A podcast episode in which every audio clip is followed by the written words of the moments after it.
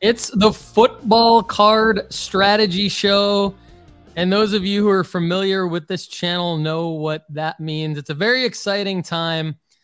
We have Andy Cason from Football Card Quest at FF Card Quest, Football Card Quest on YouTube. He is the man, the only man that I trust when it comes to football cards. I'm Paul Hickey with nooffseason.com. He's Andy Cason. What's up, Andy? How you doing, man? I'm doing great. Yeah, one 100% dedicated to football cards, uh, diehard to pretty to pretty extreme level. And so this is like my favorite time of the year, one of my favorite times of the year because uh, we're coming off the NFL draft, and a, while a lot of people are following like the NBA Finals and Major League Baseball, I am I am loading up on all my favorite guys that I feel are undervalued and getting ready for the 2023 season. Yes, so that's what this show is going to be about. It's going to be about it's football card buying season. Who are who are we buying? Um, and helping the audience prepare their inventory to make money this upcoming football season. But before we get to that, let's get to a couple housekeeping matters here.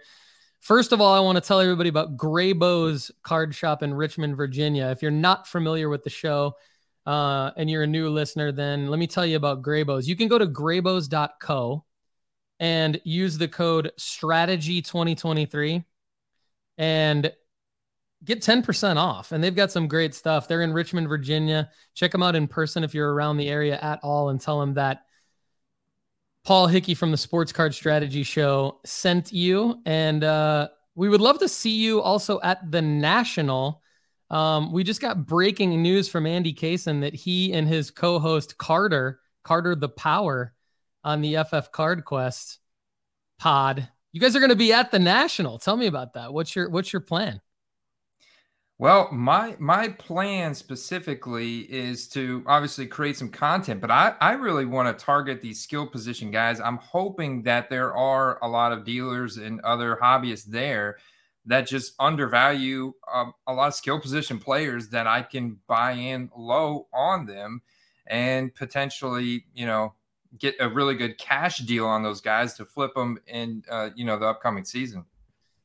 So Andy's going to be creating content with Carter. They're going to be in in and around all of the cases and the dollar boxes and the value boxes, I'm sure doing their thing, which is going to be amazing. But before we get into that and who you're going to be targeting, Andy, and who you are targeting now, during football card buying season. Let's talk about the fact that I'm going to need you to stop by booth 3216. If you're not familiar, the Sports Card Strategy Show will be set up at booth 3216. We're going to be creating content and you're going to need you and Carter are both going to need to stop by and record some podcast content with us. So uh, you're gonna awesome. need to you're gonna need to bring your bring your plays by, do a little show and tell in person, sports card strategy show and tell in person, and uh, that'll be fun. So meet up with all the listeners. I'm sure you're I'm sure you're going to be recognized by your football card quest listeners and, and sports card strategy show listeners. So all right, we're gonna get into it here. Enough enough admin notes. Um, oh my shoes is pumped about Andy being in the house. Evan Bell, good to see you. Uh, Chad Gill in the house. Chad is a resident audience member turned analyst, and he's got some good stuff at nooffseason.com that we'll talk about in this show. Shoes is dropping some names already. So we'll get to that. We'll get to that, Shoes. Um, but let's let Andy kick us off here. So, Andy, football card buying season. Tell us about how you are stocking up on your inventory and uh and then we'll go from there. What do you got going on, man? So when it when it comes to first and foremost, let's talk about the the quarterbacks real quick because a lot of what I've seen over the past few years in terms of uh, quarterback success and quarterback rookie card prices going up uh, at, at the beginning of the season is really closely tied to wins, Paul. So what I'm doing is I'm looking at the first three. Actually, I've got the first four weeks of schedule that I've looked at, and I've gone through every matchup and said okay, how confident do I feel that this team is going to win? There's some teams that I think that everybody should absolutely avoid. And then from there, I can then say, okay, these teams that I'm iffy on, and then there's teams that I'm very confident on that can start out two and one, three and one, possibly three and oh. Those are the guys that I, I first and foremost want to target. And then I basically look and say, okay, how how young are they? How much can they drive like a, a fear of missing out? And then how much draft capital is spent on them? So when you take it like their their age and their draft capital, um, and turn that into a a number, you can actually create like a score. So what I've done is I've you know created more or less a hype index for these players and and then based on their prior you know some of the guys like the guys just coming out of the draft are going to be crazy hyped up anthony richardson cj stroud and bryce young so i i you know those guys are a different they're in a different situation because of the cards that are available for them and the cards that are coming out over the next month.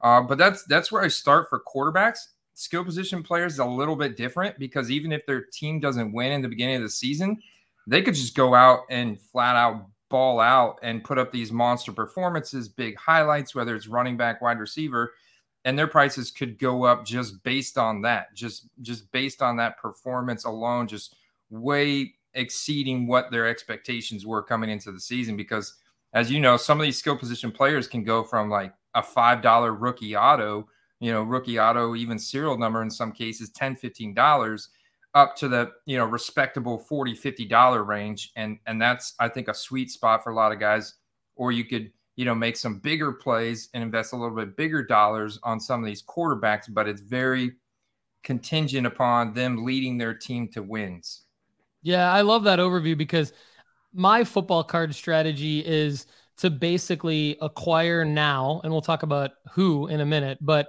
acquire now and then and then list in august and you and Carter were kind of the ones on your show that solidified that strategy for me last year, where um, it just made sense with the NFL hype cycle.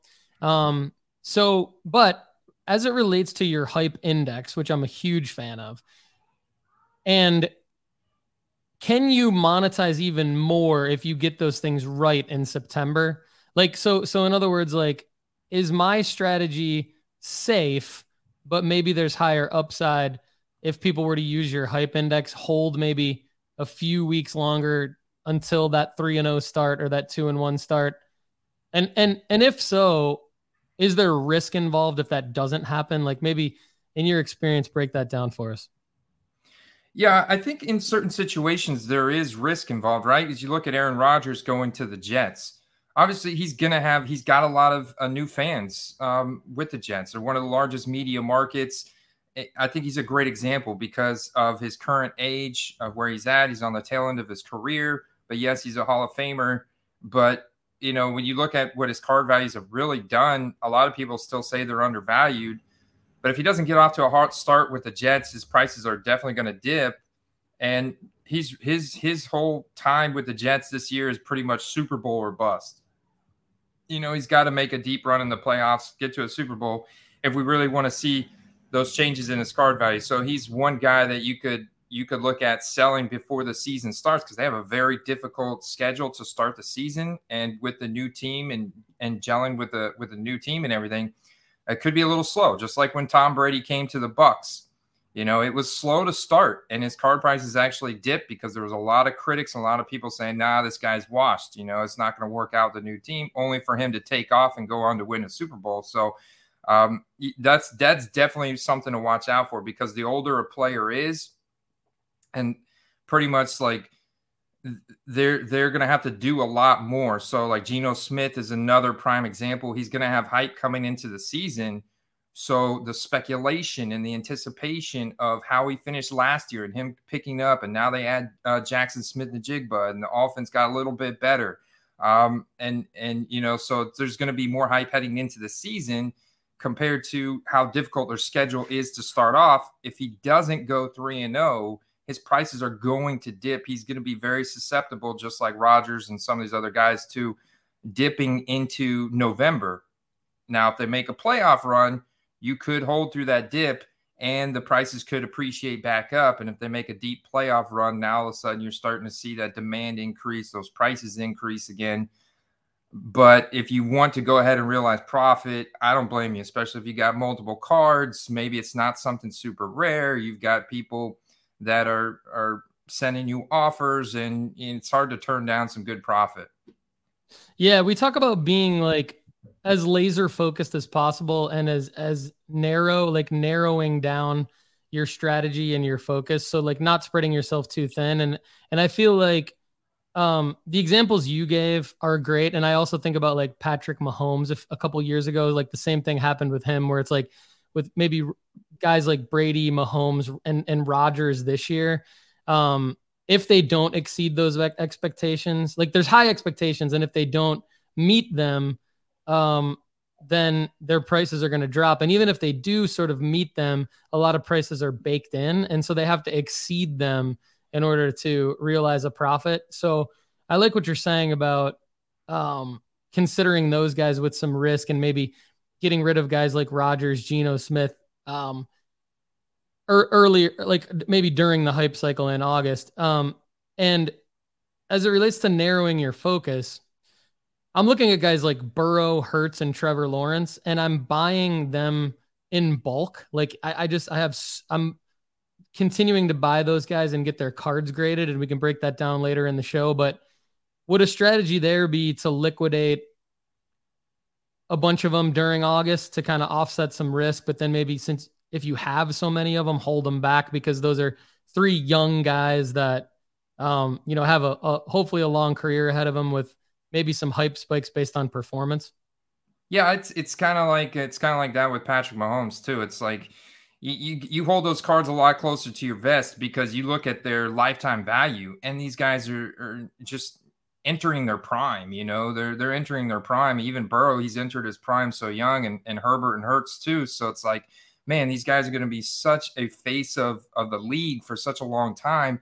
I'm not really hard pressed to sell them. I could take a little bit more of a of a risk and and list my cards maybe a little bit higher or just not feel so compelled to sell it unless I really want to liquidate the card and put some cash back in my pocket because those are the best guys to own. Like, I mean, you mm. talk about selling cards, those are the most liquid guys. You're not going to really ever have a, a hard time uh, getting out of, of a good Hurts, Burrow, Herbert, Mahomes. Those are my top guys to to own on the hype index heading into this season, but they're also the top guys to own in dynasty fantasy football where you're stuck with that player until you cut or trade them. So it's kind of like the same thought. Like you can, you don't, you, you really should not be hard pressed at all. In a lot of cases, you should be holding these guys and only taking a, a very nice premium for your, your good stock in these players.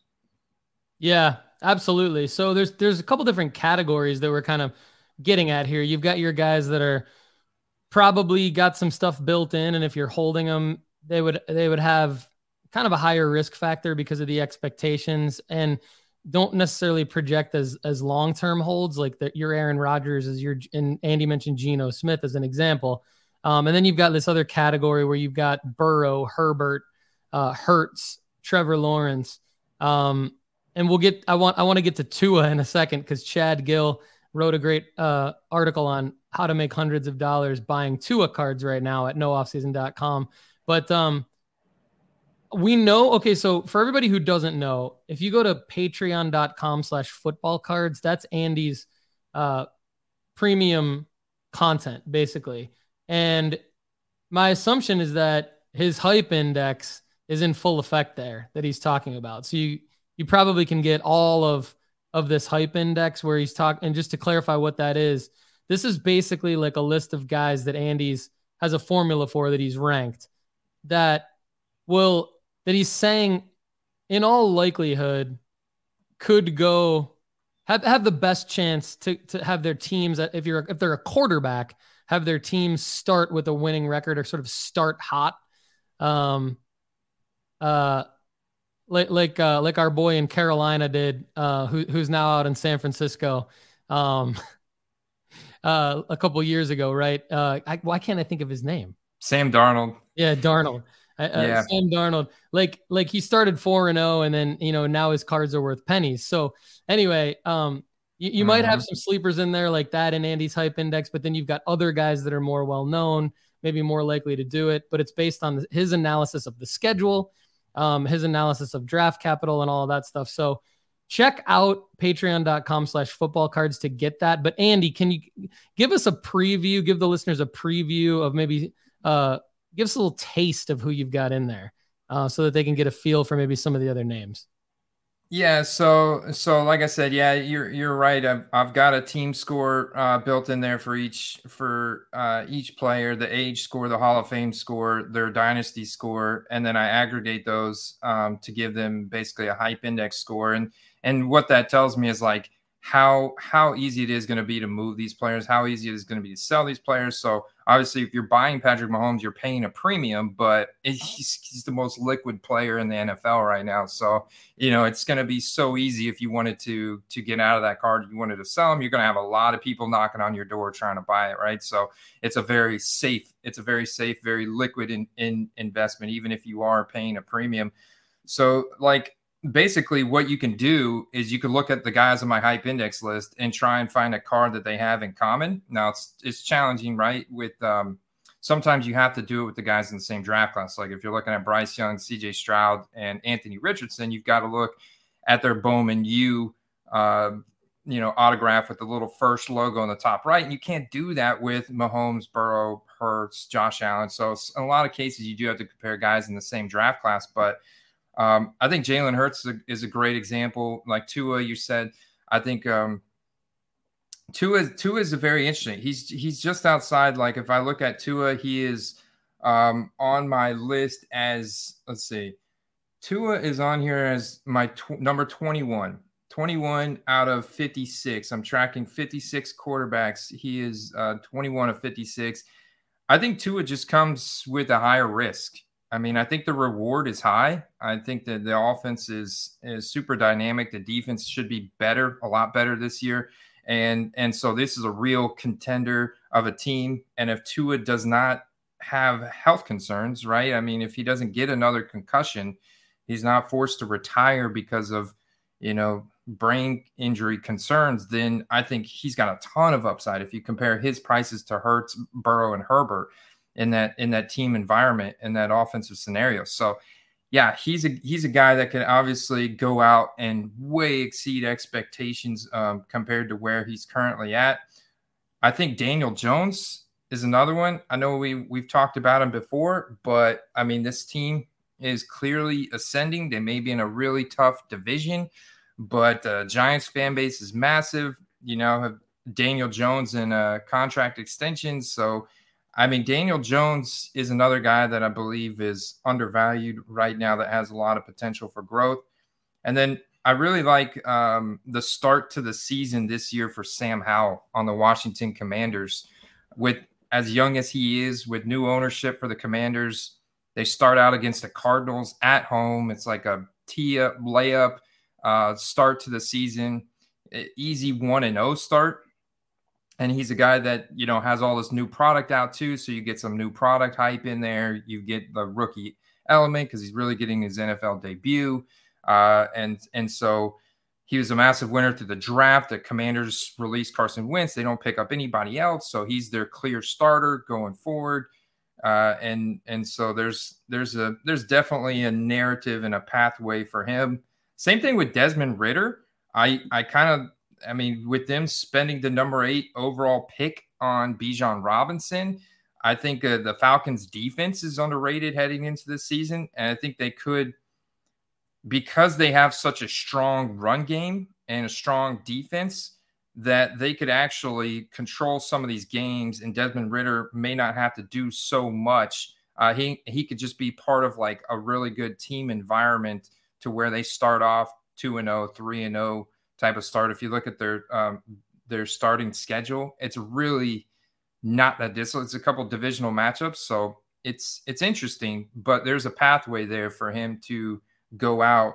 Currently ranked number 20th on my hype index to go out and exceed some of these expectations. Because I'll tell you what, man, look at Trey Lance. I got Trey Lance at number 14 and this is all because of him being on the 49ers and him still being so young and having early first round draft capital. If he didn't have that and he wasn't on the 49ers, his dynasty value, his lifetime value, which is based on his uh, prior production and efficiency metrics and what we expect him to do, is has tanked since last year. So the only thing booing Trey Trey Lance's values right now are the fact that he's you know still just what like 23 years old and he's got early first round draft capital behind him and he's on the 49ers still yeah and didn't the tra- 49ers trade up for him as well so it's like there's even yeah. more draft capital than your typical draft capital invested in him and and and I I know people love Brock Purdy and stuff but but Jimmy Garoppolo's in Vegas now and so there's not as much competition for him. And Brock Purdy's coming off surgery. So uh, I like that you mentioned Trey Lance. Uh, shout out to Ryan Fitz at Graybo's Card Shop, who I met at Mint Collective. He's one of the owners. He loves Desmond Ridder. That's like he he just decided that Desmond Ridder was going to be his sleeper pick, and then he was a little worried about that. But uh, Andy Cason dropping the Desmond Ridder unprompted should make Ryan Fitz feel really good about his call. Um, that's an interesting one. So um, love when I can a- ask Andy a question and then he just drops the knowledge. Um, so great analysis on the quarterbacks. If there's anyone else, feel free to drop them, Andy. But um, is it time to move to the skill position players? Because you're one of the people that, um, one of the only people that I trust when it comes to projecting skill position players. And before, so let me let me preface that with this. I think that with all of these players that you've named and all of these players that you're about to name. I like the idea of buying football cards now and loading up on your inventory, not just because the prices in theory will be lower than they than they will be in August. Obviously, that's a main reason, but also because I think that you need to have the mindset generally, if you're listening to this, of listing to sell in August because – the longer that I've done this, the more convinced I've become that by doing that, you actually give yourself two markets. And let me kind of explain what I mean. Like in the football card market, you're always going to have the people that want to buy people that they think are going to win the Super Bowl or that they think are going to overachieve during the season. I think that's the point. But that's the hardest thing to do and I think that's what everybody's trying to do.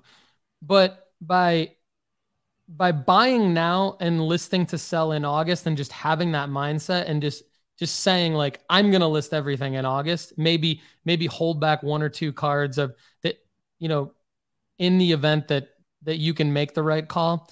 You're actually doubling your market because you're you're leaving meat on the bone for people. So you're people are going to not be as astute as all of us and they're going to buy a bunch of football cards in August, right? So a lot of people are going to buy in August thinking that they can predict who's going to do well during the season because that's when all the preseason hype and rankings and training camp and preseason, that's when everyone's getting pumped about fantasy football. That's when everyone is placing their bets in Vegas. That's when everyone thinks that they can make the right call. So if you take advantage of that buying season you're leaving meat on the bone for people. But if you're just holding throughout the entire season, you're really limiting yourself to the to the people that will buy when the event happens. But if you can you can double your market by selling to the people that are buying earlier than the event happening and then selling to the people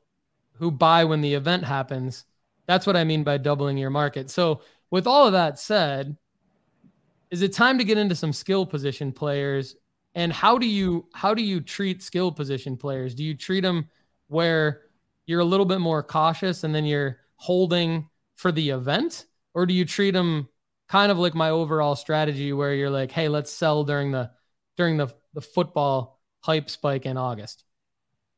Yeah, yeah, I, I love that um, that comment, Paul, because you're absolutely right. There is there is a person that thinks that every single team is going to go out you know there's a person for each team that thinks that they're going to go out and exceed expectations and get off to this hot start and potentially make a playoff run.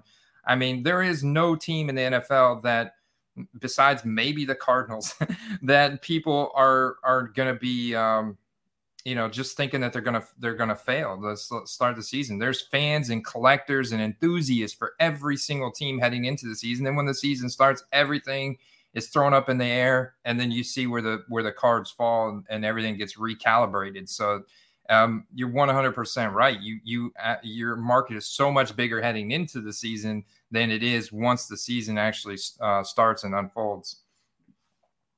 Yeah, I'm glad you agree because I feel like sometimes these concepts I don't articulate them well, but be- because because you agree with that off the bat, I think I think um, that's something that I want the audience to really take away. And Shoes says, other than Sports Card Strategy Show Football Card Quest is where uh, he got his info early on getting back into the hobby. He wants to thank Andy for that.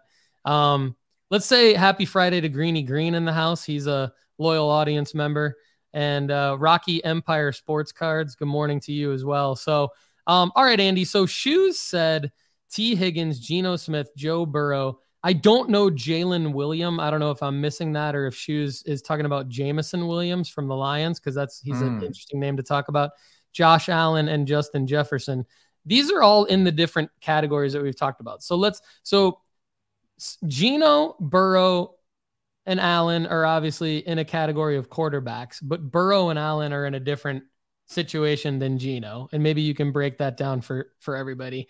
And then after you do that, let's talk about I think all three of these guys, I think I think he's talking about Jameson Williams. So then you've got the wideouts, Justin Jefferson, T. Higgins, and Jameson Williams. To me, they're clearly in three different tiers as well, but I'll let you comment on both of those and then I'll, I'll add my thoughts.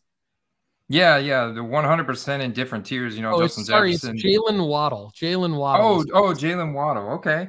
Um, yeah, you, you could actually argue that Jalen Waddle's a little bit undervalued right now. If you look at where he goes on average in um, in fantasy drafts, uh, he goes several rounds, like two rounds later than Tyreek Hill. And you know, there's that whole there's that whole one A one B. It's kind of the same thing with T Higgins and Ja'Marr Chase, right? But uh, with Justin Jefferson, I mean, he is the man. I, I do think that uh, Jordan Addison, the guy they drafted at the the end of the first round, he's going to be fantastic. He's going to have probably the best rookie wide receiver season out of all the rookie wide receivers. But there is no uh, real compared. Like Justin Jefferson is hands down the best wide receiver in the league. Um, if you if you combine like how young he is with how high his potential ceiling is, with how good his route running and how good he is at the point of catch, um, and he even added to you know to the uh, the impeccable catch you know highlight list last year with that crazy catch that he made with two defenders draped on him and insane. So he's a perfect example of of skill position players in some cases being more valuable than quarterbacks. There's no way that Kirk Cousins uh, rookie cards are ever going to be as valuable as Justin Jefferson's. There's just not enough unless he take unless he go, gets to a Super Bowl and wins a Super Bowl that he can get uh, or exceed the same values, generally speaking, as Justin Jefferson. Of course, Justin Jefferson's got a lot more rookie cards being from the 2020 class, but if you were to compare like for like and find something that was very similar in scarcity, it, it, there's just no Justin Jefferson's going to win. He's going to win that that rookie card value battle every time in both demand and and general resale value. So he's at the he's at the top. He's the cream of the crop. He's the wide receiver one. He's going to be the most liquid in demand uh, wide receiver you've got.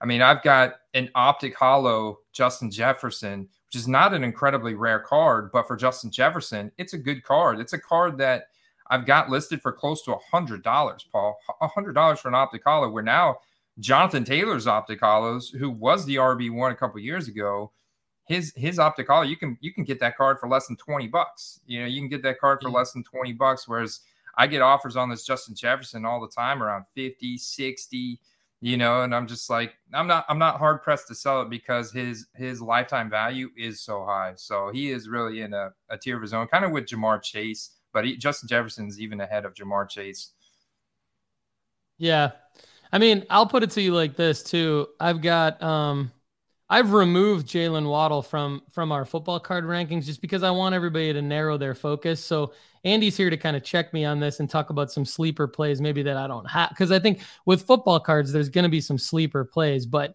I'm I'm of the mindset that you go top tier quarterbacks, you buy them right now, and uh, I would say you know like t- these aren't tiered off. Obviously, like if they were, I think it would stop at Mahomes, and then it would be kind of everybody else, but got Burrow, Hurts, Trevor, Mahomes, Dak, Tua, Herbert, Fields, Lamar, Josh Allen. Then you've got Justin Jefferson and Ja'Marr Chase. So I think actually like those are the names that I would I would cut off there in terms of like who I would buy in the audience. That's just me. Um, I'm not the I'm not um as in depth as Andy is. That's why he's here because he's going to talk a little about a little bit about even like you heard him mention a minute ago, ADP and fantasy drafts, right? Like he uses that to understand who's undervalued and what might be a play in cards, which is which is amazing. But then we've got, you know, like another tier of now we get into some sleepers where we've got like sleeper quarterbacks, Caleb Williams, Geno Smith, Trey Lance, Anthony Richardson, Bryce Young, CJ Stroud. Then we get into more skill position players. Um, I don't have Waddle in my rankings at all just because I don't see Waddle as a guy like I would put money into it if I'm going to invest in wide receivers, I'm going to put the Waddle money into Justin Jefferson or Ja'Marr Chase. I think Waddle is too too much of a guy where he he's got too much Tyreek Hill to deal with. Um, and then there's just there's too there's too much downside. Even I know Andy might feel differently, and he might feel differently about Tee Higgins, but I think Tee Higgins has the the same problem Jaylen Waddle does, and that's why I removed Tee Higgins from these rankings because I don't want people buying Tee Higgins. I'd rather have them buy Ja'Marr Chase or Joe Burrow. Like take your Tee Higgins money right now and put it into Joe Burrow. Now you're in a situation where I think you're a little bit more solid for the season and for the long term. So there's just too much. There, so that's my answer to Shoes' question. As far as um, you know, I think Josh Allen is also a safe bet. I'm just not as into him, but I but I think if you're if you can find a Josh Allen rookie card that you can make money on in terms of grading it, cracking and resubmitting, or just buying a PSA 10 that's down and then flipping it in August. I think that's probably also a good play. Um, but that's my take. And I know I, I know some of these guys are a little bit more risky than others, right? Like I think Justin Fields, Tua, th- those guys carry probably a higher risk element than probably Herbert and Allen. But um, I don't know, Andy. That's my take on Shoes' question and everything that we've been talking about so far. Yeah, I I I will say that um yeah, I, I what I what I will say is the so you have guys like I, I think one thing one a couple players that I would sell heading into the season before the season quarterbacks Bryce Young, CJ Stroud, Anthony Richardson. If you bought any of their Bowman Chrome U cards, if you're buying them now, sell them before the season starts.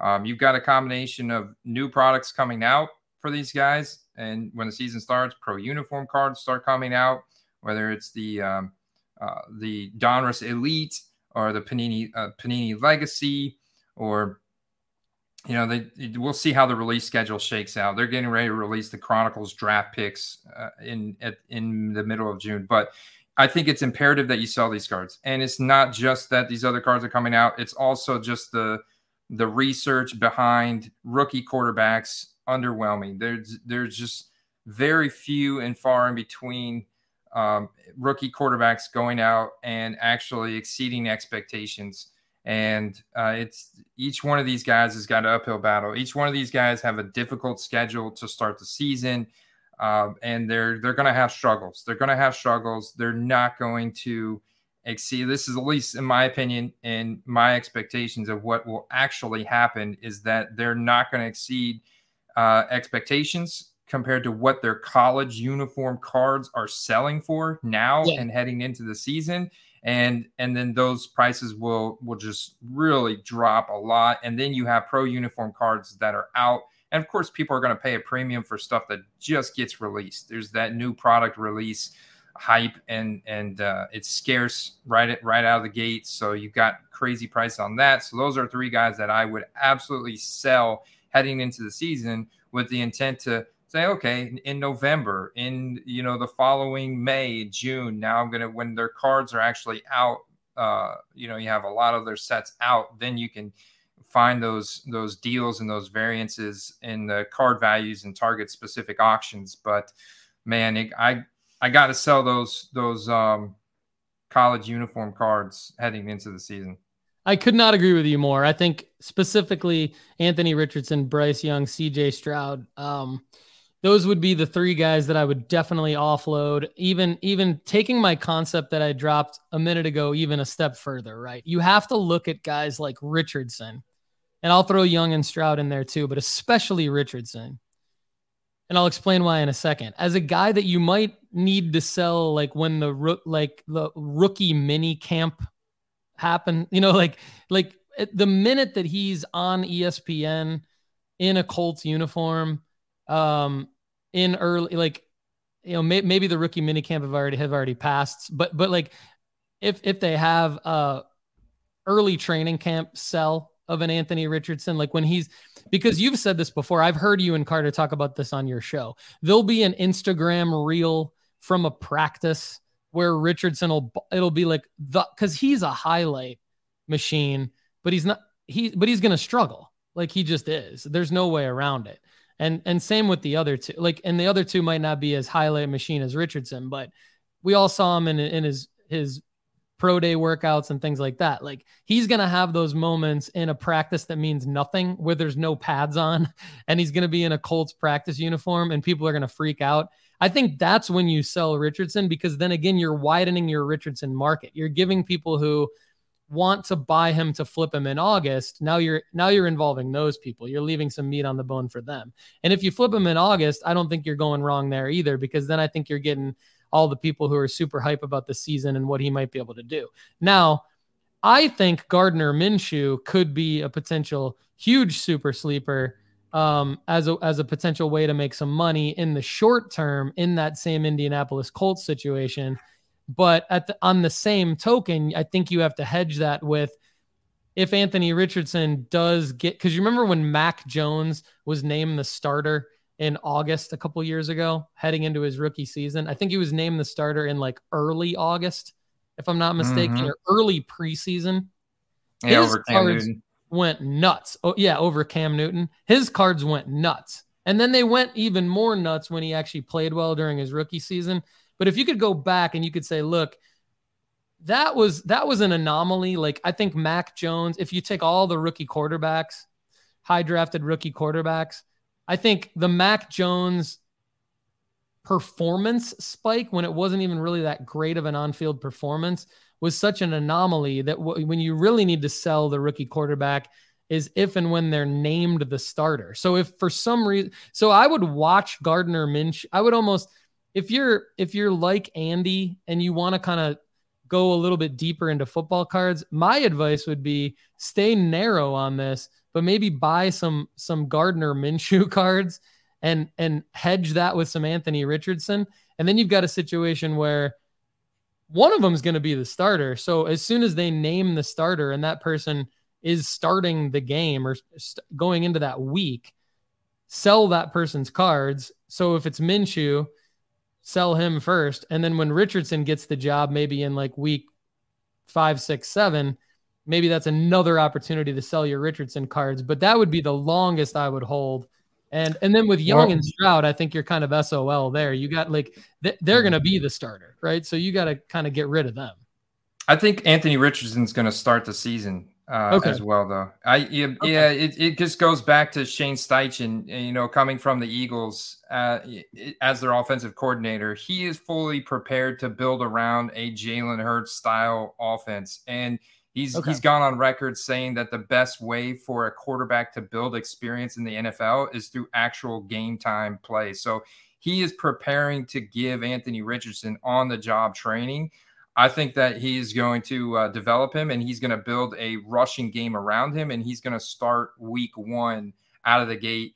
Be- and the only reason why I say this is because of the new coaching regime in Shane Steichen. They, they, he's fully confident and feels very good about building a rushing attack first around Anthony Richardson and and uh, like having that as his starting base and then sprinkling in pass plays from there. So that's why I think AR is going to start the season uh, for the Colts. I I do nice. expect that do expect that to happen. So to your point when that is officially announced like heading into preseason, man, his cards values are going to go up even more um, if if you look at them now, I mean they're a premium, but I do think they they'll probably go up even more when that's officially announced because there is some ambiguity there. But I think I think a lot of people anticipate him at least starting by you know a few weeks in, but I think he'll start. I think there's a really good possibility he starts the season.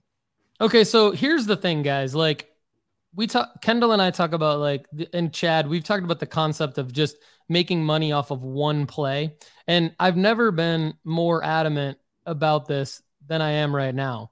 Like based on what Andy just said, my mind goes to if you want to make money in football cards, one thing you could do, and this could be the only thing, is you could buy Anthony Richardson's Bowman Chrome U autos. Now they're not cheap, but you could buy them now and then hold, say, five or six of them until he, when he is officially announced the starter, sell them all right then. And to me, that you you should profit from a move like that, especially if you're and doing it now gives you the opportunity also to get them graded at PSA. So it's a little bit risky, but I think if you go deep into that, that's that's actually a pretty a pretty darn good play. So anyway, um, Andy, let's get to one more skill position player because Greeny Green's asking about Dameon Pierce, and then we've got some questions in the chat about individual defensive players. I use that term from fantasy football, but defensive players. So Dameon Pierce, Greeny Green says, what do you think? Yeah, you know, uh, Dameon Pierce is going to be purely a um, a performance based play. I, I'm I'm if I'm making a play on Dameon Pierce, I'm expecting him to go out and exceed expectations in, in a performance based situation. So, you know, currently uh, he's he's going about you know running back 15 to 20. Yeah, he does have potential to be a top 10 running back. I'm not sure that's actually gonna happen. It'll be interesting to see what type of offense you know under the new DeMeco Ryan um, regime how that how that rolls out. But obviously he's their RB one.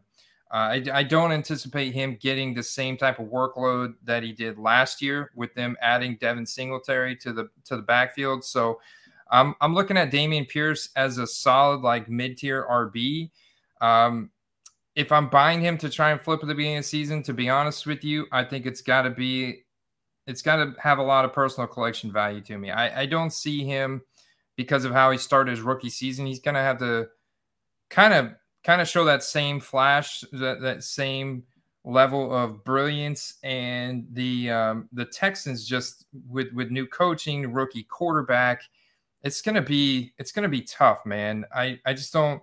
You know, they get the Ravens in week one. They go to the Ravens, and then they have the Colts in week two at home, and then they go to the Jaguars. So I'm looking at them at like a one and two start at best.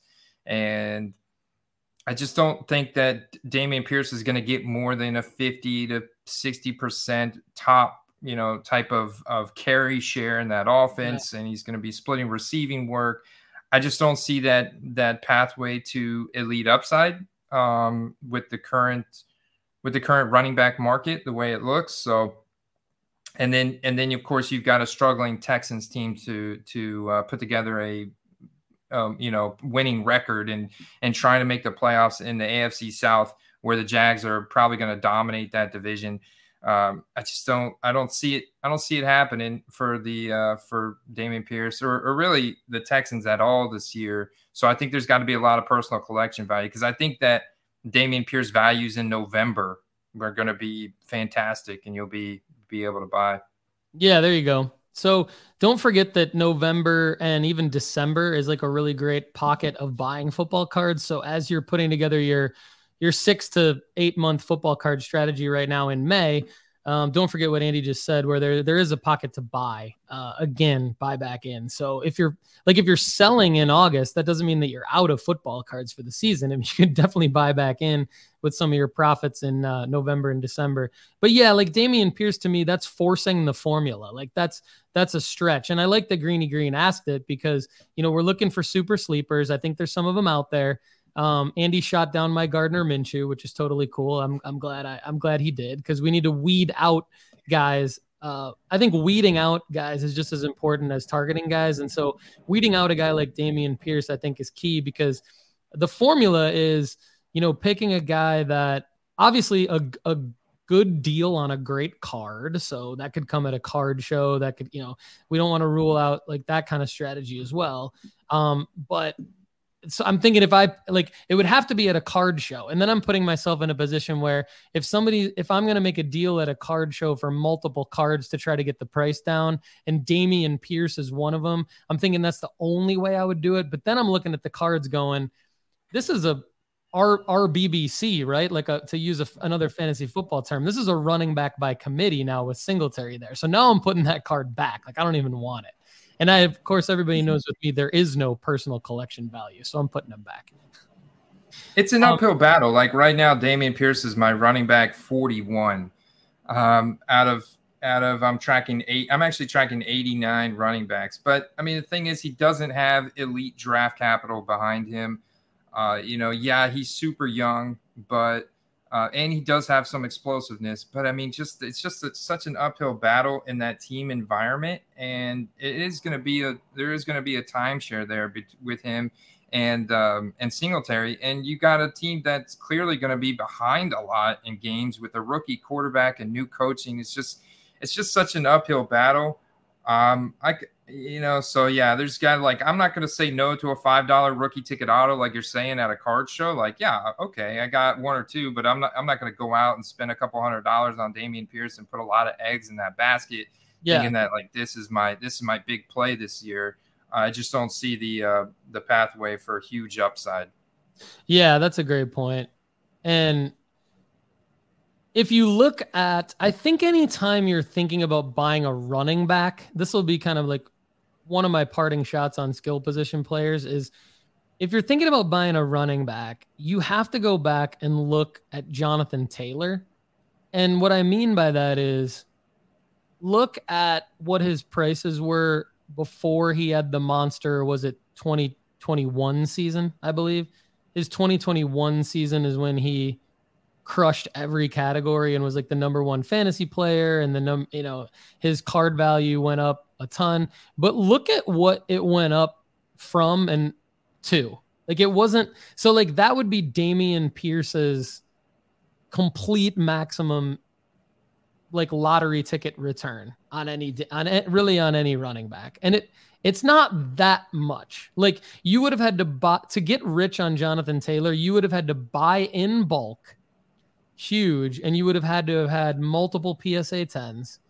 Now, granted, his value went up a lot, but it wasn't like how a court it wasn't like how a Jalen Hurts could go up or how, you know, um, a, a quarterback basically. So, or even a Justin Jefferson or Ja'Marr Chase. So I think you have to be very careful with running backs. And to Andy's point, they do have to have PC value to you. Yeah, I mean Jonathan Taylor, yeah, his values like in a percentage format, they went up 200 300% from 2020 to 2021, but you know, they have come all the way back down. Now you could get the rookie ticket auto now for $50 when at peak that was a 150 $200 card. Yeah. You know, after the 2021 season. Uh, he was the RB one heading into last year. The only person that's really been able to maintain that and is and has gone up since then is Christian McCaffrey. And there's a lot more scarcity baked into Christian McCaffrey's values because 2017 product is an iconic year thanks to Patrick Mahomes and now Christian McCaffrey and guys like Cooper Kupp.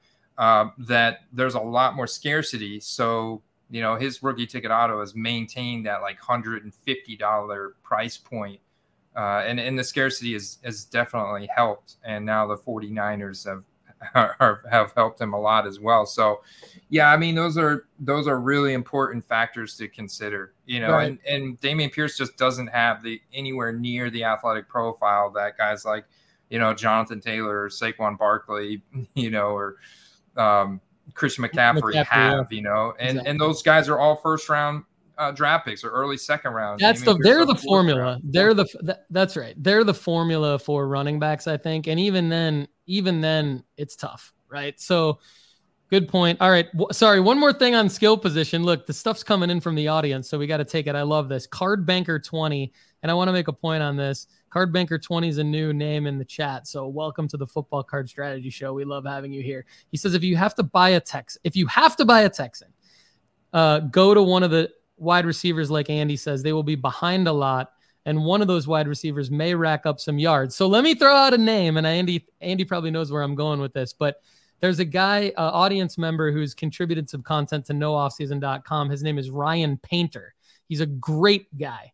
Ryan, if you're listening, shout out. Ryan is high on a guy who I put on my injured reserve on my dynasty team last year in hopes that he would he would get healthy, mainly for his life situation, but also potentially for his football situation. Now Andy knows who I'm talking about, and that is John Metchie, who also has the Alabama fan base behind him. So to me, there's a deep sleeper formula in a guy like John Metchie based on Card Banker 20 and uh, I know that my guy Ryan Painter is all over the the the John Metchie play. He's actually working on a on an article for nooffseason.com on John Metchie probably as we speak. So Andy, what do you think of that call? I love it because John Metchie is essentially entering into his rookie season. He's got a great storyline. Early second round draft capital there. Um, they did add Robert Woods to the depth chart, but he's an old dusty guy that just had a terrible season last year with uh, the Titans before you know, leaving the Rams and, and getting injured with them and stuff. So he's got the tail end of his career. Nico Collins is another name to definitely look at there. But Nico now heading into his third year. Um, and Nico, it, it just doesn't, he's not going to have the same hype as John Metchie had. John Metchie is going to be more of a volume receiver, running a lot of routes out of the slot. I mean, this guy did go to Alabama, and you talk about the the target competition that he had in Alabama, uh, playing with with guys like uh, guys like Waddle and Devonta, Smith, Smith, you know, and Jameson Williams and stuff. So, I mean, this guy with early second round draft capital, very, um, very exciting. And I think he's got a great storyline entering a rookie season. So there's a lot of there, his age score is his age score is pretty solid. So I look at him overall as a guy that's going really late in fantasy drafts. You can also pick up his rookie cards for very cheap and he's a guy that just by sheer volume could end up, you know, as a top 20 wide receiver. Um, CJ Stroud's a very accurate passer. So John Metchie's going to get a lot of work uh, in a lot of different uh, wide receiver formations and a lot of uh, routes out of the slot. So that's going to lead to a lot of volume. And I could definitely see him him popping at some point. We'll talk more about John Metchie at nooffseason.com and his story and why we think he's a good buy and all that stuff. We'll break down his cards. Um, a couple questions came in on defense.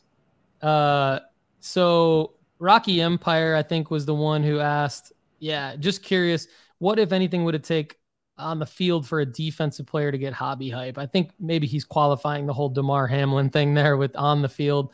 Um, mm. and so uh, Oh My Shoes says, How do you feel about Sauce Gardner? So is it Sauce Gardner? Is it Micah Parsons? Are there people that we're missing? What what does it take to uh, for an for an individual defensive player to sort of get some hobby love and and maybe yield some return on investment. Who who, who what do you think about that, Andy? Yeah, well, that's that's it, man. It's either the the the biggest um, the biggest ones are Sauce and Micah, and it, their posi- their positions. I think it's either defensive backs or it's edge rushers.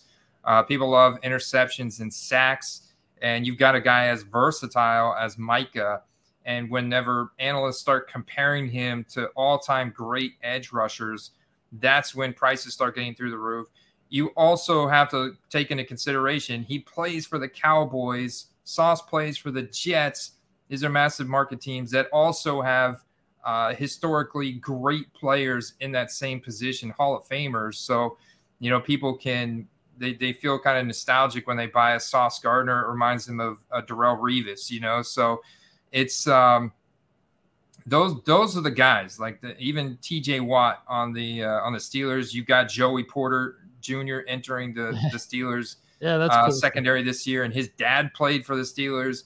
And the Steelers fan base is rabid, so expect him. Uh, remember that name because he's a guy that is absolutely going to see some hype, and there's going to be people paying some serious money for his his cards uh, coming down the stretch here, especially as a rookie. So, you know, once again, that age that age score we're talking first round defensive players making a big impact on a big team uh, so that's how those defensive players get up. And i've seen dude, sauce gardner's values all day long are generally speaking are the same as as uh, the top offensive players from they're not quite as high as like garrett wilson who got offensive rookie of the year.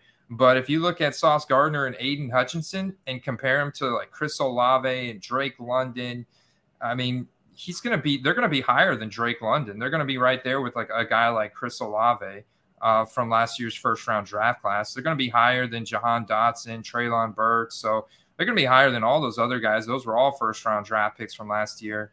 and it's because of how well they executed and the storyline and the team that they've landed on and everything. I'll say this. You just made me think of something. I think it's a great conversation.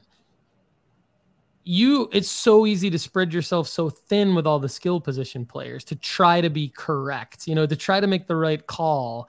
It's hard to pick the wide receiver. It's hard to pick the running back. It's even hard to pick the quarterback. You got to be really careful with with uh, you know being very very selective. I think on defense though, if you were to only buy Sauce or only buy Micah or only just limit yourself to those two guys, you probably could increase your chances of flipping for profit just because if you think about who's on ESPN, who's being talked about every week, every week it's going to be on the defensive side of the ball, fewer names than on the offensive side of the ball. And so it just kind of equates to more attention, more hype, um, and to hear you say Sauce Gardner's prices is on par with all those offensive players from the same draft class, that just kind of proves the point. So it's almost like, you know, thank you for everybody in the chat. Thank you, the audience, for bringing up Sauce and defense because I think you could go make money on only buying sauce right now. That's another but but I'm saying don't don't spread yourself too thin on defense. Don't get cute and be like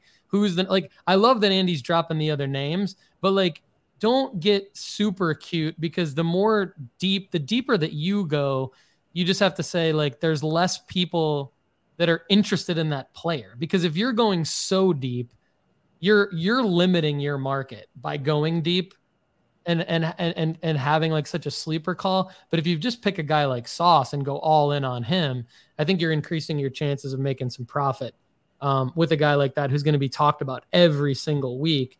And I mean, look, it's almost it's it's like the Aaron Rodgers effect. As much as I hate Aaron Rodgers, there's the Aaron Rodgers effect in New York right now. So that's another reason to maybe go in on Sauce. Um, but uh, I want to talk real quick about off-season uh, names to watch. We're, we're uh, I wrote an article at sportscardinvestor.com. So I'm not to go through this whole thing, but essentially there's there's top guys, Burrow, Hurts, Lawrence, and I had to throw Aaron Rodgers in there just because I hate him, but I had to throw him in there. Um, names to watch. We've we've mentioned some of these guys. I'm going to kind of skip over these guys too because I don't necessarily think you should be buying them, but but they're relevant to talk about in that they move teams uh, and or locked in long term contracts in terms of Garoppolo, Carr, Smith, Jones, uh, Lamar Jackson.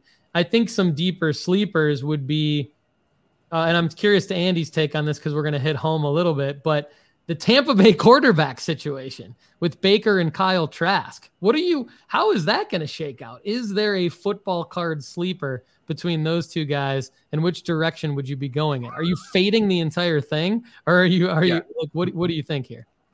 Yeah, I'm fading the entire thing. Uh, you know, it's, it's going to be tough. The Bucs go to the Vikings in week one in Minnesota. It's that's that's pretty much a loss. And then we get the Bear. We host the Bears in week two, and I think you could probably pencil the Bears in there for a narrow victory. Um, and then in week and then in week three we host the Eagles. Not going to be a pretty start to the season. I'm looking at a one and two start at best. I think a Baker Mayfield is going to start, and we don't know what kind of football we're going to get at Baker Mayfield. Is he going to resurrect his career? I'm not a fan of head coach Todd Bowles. Now, I I did look at our our new offensive coordinator, um, and I'm a little bit I'm a little bit I guess I'm a little bit higher on Dave Canales than than uh, Byron Leftwich. Mm-hmm. So um yeah, I'm, I think it's interesting. Dave Canales comes from Seattle, and you know he's credited with assisting Geno Smith in a career resurrection. So there's I guess a narrow thread you can draw between how much did he really assist Geno Smith last year in a career resurrection? How much can he actually infuse of that into Baker Mayfield in a career resurrection? I'm more bullish on investing in. Um, I like Rachaad White. I think Rachaad White's going to get a big workload there, and I think a lot of people maybe down on him a little bit after the rookie season. Uh, but he did take over the backfield from Leonard Fournette, and I do think that he could take a big step in his second year. I just I got a couple Kyle Trask cards. I just don't think he's going to start the season with. Um, they may transition to him, but you know Todd Bowles is on the hot seat. I think this is his final year as a head coach. He's a defensive minded head coach. Yeah. I mean, his whole sure. focus is on dialing up blitz packages and being super aggressive on defense. And he's not a big motivator. He's not a guy to get people fired up in the locker room. Uh, Dave Canales coming in is pretty much going to run this offense. So I think uh, you saw Seattle's offense last year was very balanced.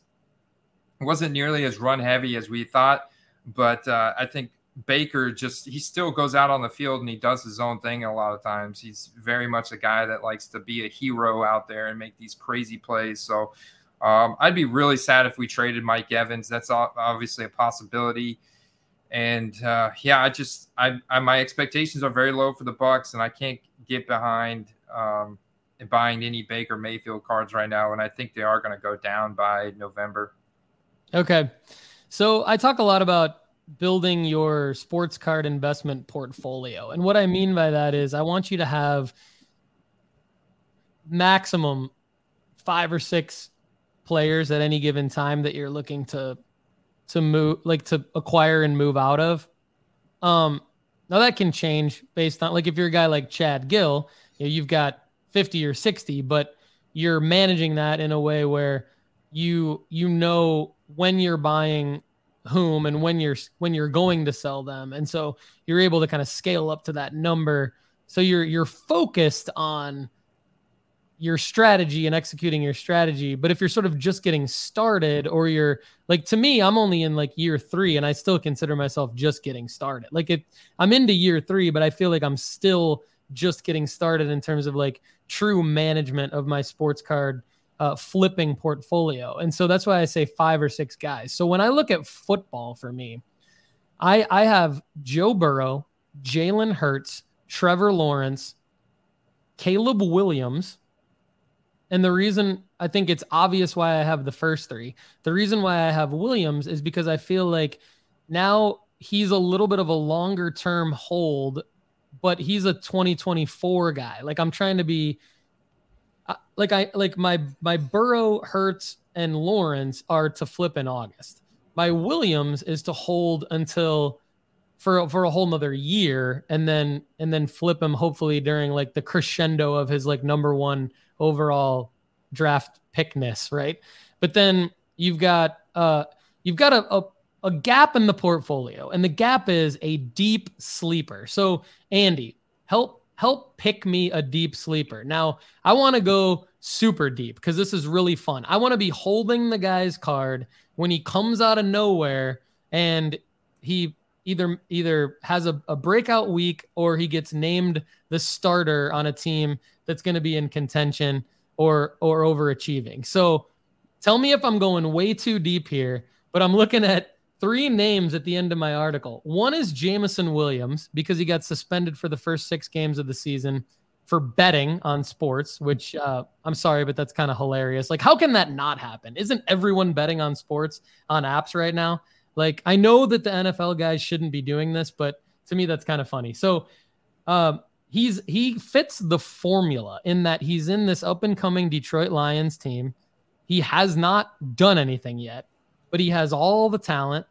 And he's in a situation where, like, if he were starting the season, I think we'd be talking about this guy a lot. But because he's not, we're not talking about him. And because we're not talking about him, his prices should be lower, but he's still the same guy and he's coming back after six games.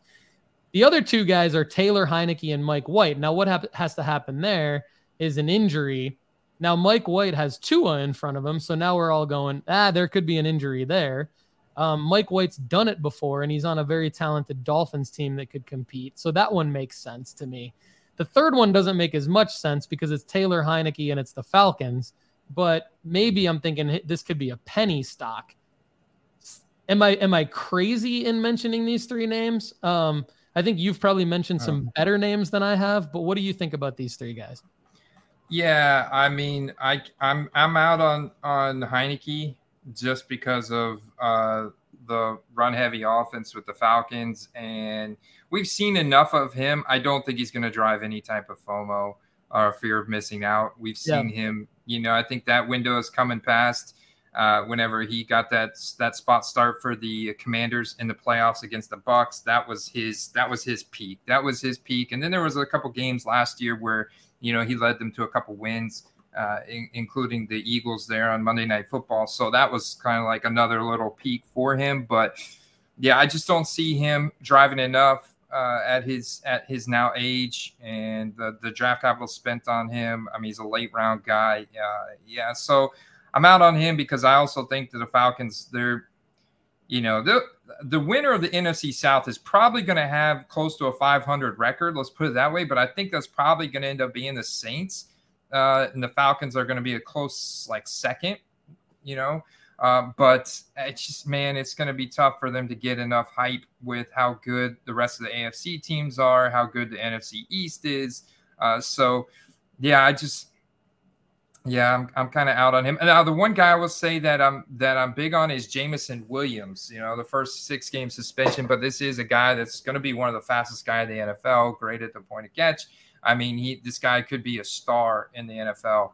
So, and he's got a perfect role in the Lions offense where Jared Goff, give him time behind an elite offensive line, is going to be aggressive. They get into a lot of shootouts because their defense uh, is not the best. So we'll see how improve how how much their defense improves this year. They're absolutely a team that's going to contend. They're probably going to win the NFC North. Probably going to be making a pretty solid playoff run this year. So let's see. And Jameson Williams can be a big part of that. Big part of that. And he is a a complementary role. He's a guy that they don't have in Amon-Ra St. Brown, right? Um, or Jahmyr Gibbs or Sam LaPorta or these other guys on the roster. They there's no more DJ Chark. Yeah, there. DJ Chark's um, gone. Yeah, exactly. Yeah, DJ Chark's gone. So it's like it's really it's it's Jameson Williams, um, hit outside role to take to go and make those big bomb like Randy yeah. Moss type plays, like go you he's know, a DeSean Jackson for, type guy, right? Like yeah, like three for 89 and three touchdowns, you know, kind of kind of highlight reel. And people are gonna go nuts for him because he is so young. Is pretty much like his rookie debut with him missing most of the season last year, now suspended for six games yeah. to, due to gambling on college football. Yeah, so Jameson Williams to me is like slightly edging out John Metchie only because like Metchie's on the Texans, and like I, I, I think that there's the winning is definitely part of this formula. Like I think that Met, I, I while I love them, like Metchie's price would have to be significantly low. Like Williams, uh, rookie ticket auto that I showed a picture of a second ago, like that's going for around fifty dollars, and I feel like that's the right idea. Buying a few of those. Um, hoping that they get up to like hopefully they can double or something like that if if Williams were to actually do what we think he can do. But Metchie, I feel like would have to be more like ten or fifteen dollars on his rookie ticket auto for me to buy into that. I don't know if I'm anywhere near accurate on what Metchie's prices are going for, but um, anyway, thanks for uh, for helping me pick a super sleeper there. I appreciate it. You got to weed people out, so you got to say, look, you're crazy on Heinicke. I'd fade Mike White. I'd fade Trask and Mayfield. Like you gotta you got to because people are thinking about all of these players. So I think it's just as helpful to say yeah, out of all those guys, that guy.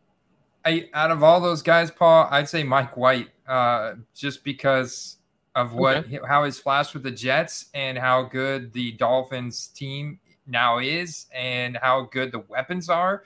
That's going to really propel Mike White to level because we know that it's going to be a, a, a passing attack and they're and they're gonna yeah. you know spread that offense horizontally to wear the defense out. And you have some of the best skill position players in the league. They now add De'Von Achane here. I see Card Banker mentioning De'Von Achane.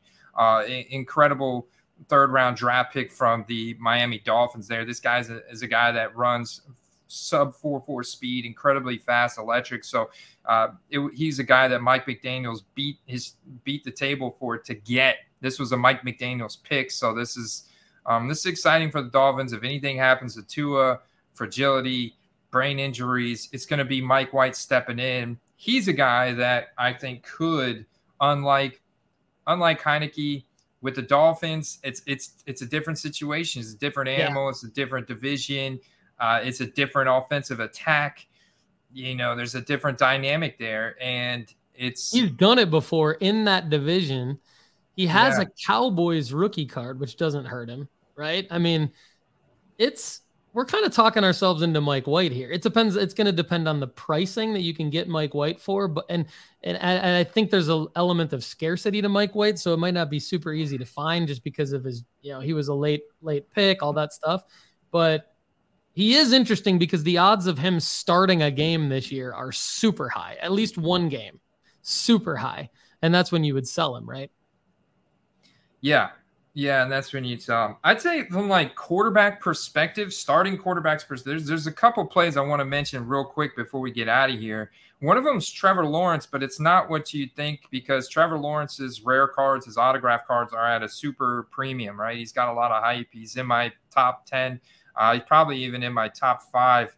But um, if you go and look at the gem rate of his base Donruss, the gem rate, so the, the rate of which raw cards convert into a PSA 10 on his optics and his prism is are below 30%. It's very bad. It's Dude, they're like, they're like a, below 15%. I just looked at that the other day. It's really so, yeah, low. it's it's crazy low. It's crazy yeah. low. And I know new numbers are coming back all the time. So below 15%, and it's insane. But if you go and look at the PSA 10 rate of his base Donruss rated rookie converting from a raw to a PSA 10, it's above 50%. Above it's the 50. highest of, yep. of all. And you can buy that card routinely in auction, in buy it now because people think it's so common for $10.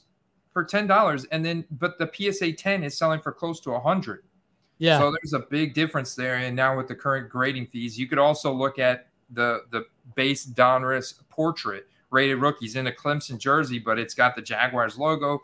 It's got the rated rookie logo. That's got a very high gem rate as well. It's a, it's a play to get those cards uh, raw for around ten dollars. Get them graded for nineteen through PSA, their bulk submission, and and get those back. And now all of a sudden you make a, a double up. So that's that that would be my play on Trevor Lawrence. The other one is actually Kenny Pickett, and this is because of the this the starting schedule um, to the season. Now, there's, there's a little bit of a premium on Kenny Pickett, but I just shopped his values last night, and I feel that they're very favorable right now. I don't know how they're going to change coming into the season, but there's a lot of hype on the, the guys from 2020, 2021, and then some of the other guys from 2022 and and uh, the rookies this year. That Pickett is actually, I think, falling. Um, a little bit undervalued right now, and I like their opening schedule. They play the 49ers with we don't know who yet at quarterback, but they play at home. We know the Steelers play very well at home. You gotta have a healthy TJ Watt. You have an improved Steelers defense, and now Kenny Pickett entering a second year with improved offensive line. Uh, still great weapons and the whole nine yards. So I love, and the Steelers go crazy for you know players. So if they get off to a hot start, at home week one against the 49ers. I could see them winning that game. And then in week two, they play at home again against the Browns. Another game that I think is close, but I could see them winning this game. Another game at home against the Browns, especially if Deshaun Watson's still rusty, right? Um, and then week three, they go to the Raiders, Las Vegas. They go to Las Vegas week three, which I think may even be a, a late afternoon or a primetime game and they win, and now all of a sudden the Steelers are three and zero. Oh, Kenny Pickett's values, I mean, they could absolutely go up to what we see for some of the some of the elite, uh, some of the elite guys. So I think that's an interesting play, and he's not in the he's not in the top ten list. He's he's kind of just outside that, but I think that there's some interesting upside buying in right now, and um, and, and hoping that he can get off to that 3 and 0 start. I love that. I love that. It's super tempting to go in all of these different directions and I think, you know, even though what I said earlier about needing to stay focused on like five or six guys in your portfolio and know why they're there, know why you're buying them, when you're buying them, and know why you're selling them when you're selling them. I do think that there's a little bit of room for calling some audibles, right? Like Kenny Pickett if you see a deal on a Kenny Pickett card now you have a reason based on what Andy just said to go ahead and pick that card up because as long as you know why you're getting it and when you're going to sell it, I still think it's part of a good football card strategy. So, and I love, love, love what you said about the Trevor Lawrence cards. I, funny enough, had had done like the exact same research that you did, and I can I can echo everything you said there. I love that call. And a year ago at the National, I bought a bunch of tre- a bunch of those base Donruss Trevor Lawrence in dollar boxes, and I got a bunch of them for free almost because they were they clearly were PSA 10s like you could just tell. And and they were raw but like I could just tell they were PSA 10s and so the to, to know the gem rate on that card is over 50% does not surprise me. Uh, I still you can make those plays all day especially with the grading fee now being $19 a card. Um, card banker 20 uh, brought it strong today as did Rocky Empire shoes uh, Chad um, Greeny Green Thanks to everybody who contributed in the audience. Uh, he says, as a reference point, he picked up Nico Collins' rookie ticket out of 99 for $11. So those kinds of plays, we didn't spend too many, too much time in today's show talking about those kinds of plays, but maybe we'll come back, uh, come back in a few weeks and talk maybe more about like some, you know, picking up, picking up the, uh, the sleeper guys for super cheap on a big card because that's that's a whole other strategy. So thanks for sharing that. Um, if you want more Andy, there's a bunch of different ways to get it, but I would highly recommend you go to patreon.com slash football cards because that's where the football card quest is basically offering all of the membership levels and you love Andy, you want to get more Andy, I would do it there because you're going to get the most access you could possibly get to the man and he's going to help you make money flipping football cards and have fun. He's going to help like engaging more with Andy is going to help you win your fantasy football leagues, have fun collecting cool football cards and make money flipping football cards, which is, you know, that's all anyone could ever ask for. It's the most fun I ever have talking to Andy. So, thanks for being on the show today, man. Anything else you want to add? No, I, I appreciate you, Paul. Um, I appreciate you, Paul. I had a lot of fun. Yeah, there's a lot more skill position depth that we could dive into. Uh, we'll we could do like a twenty. We could do like a 24 hour uh, football card strategy show a thon for sure. Um, and and like still not get to it all because I know I know your level of passion for for NFL and uh, all things football. So appreciate you being on the show. Uh, really appreciate your time. Everybody, check out Andy. Uh, at Football Card Quest. And um, don't forget, go to nooffseason.com and get a free 30 day trial because we're doing a lot of cool stuff there to help you make money flipping cards. And uh, everybody, thanks so much for watching and listening. I'm Paul Hickey with nooffseason.com for Andy Cason at Football Card Quest. Have a great day.